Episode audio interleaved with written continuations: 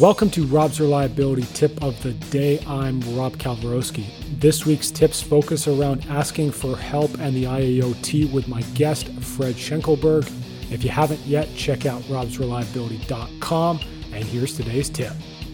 If you don't know, there's probably somebody that does. And, you know, sometimes you got to pay them for it. Sometimes you, you got to, you know, you got to provide something to the conversation. They're not going to do your homework for you.